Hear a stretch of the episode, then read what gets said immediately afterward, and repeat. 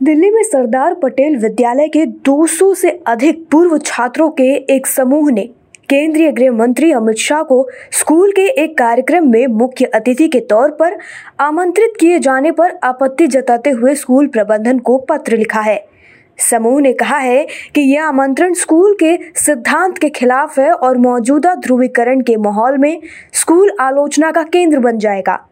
शाह सोमवार को स्कूल में सरदार पटेल जयंती समारोह में एक सभा को संबोधित करने वाले हैं। रिपोर्ट की माने तो पूर्व छात्रों ने पत्र में कहा है, ध्रुवीकरण के मौजूदा माहौल में उनके जैसे राजनीतिक व्यक्ति को आमंत्रित करना स्कूल को आलोचना का केंद्र बना देगा और इसके सिद्धांतों को कमज़ोर कर देगा, जो संविधान और बहुलवाद पर टिका है। समूह ने इस बात पर ज़ोर दिया कि भारतीय जनता पार्टी के एक वरिष्ठ नेता अमित शाह का रुख सरदार पटेल के उन आदर्शों के विपरीत है, जो उन्हें स्कूल द्वारा सिखाए जाते हैं।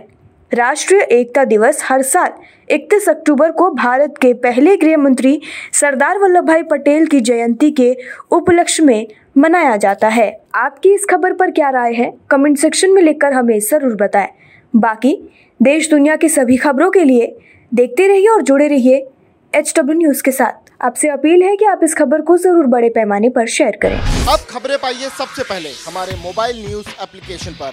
एंड्रॉइड या आईओएस प्लेटफॉर्म पर जाइए एच डब्ल्यू न्यूज़ नेटवर्क को सर्च कीजिए डाउनलोड कीजिए और अपनी सुविधानुसार भाषा का चयन कीजिए।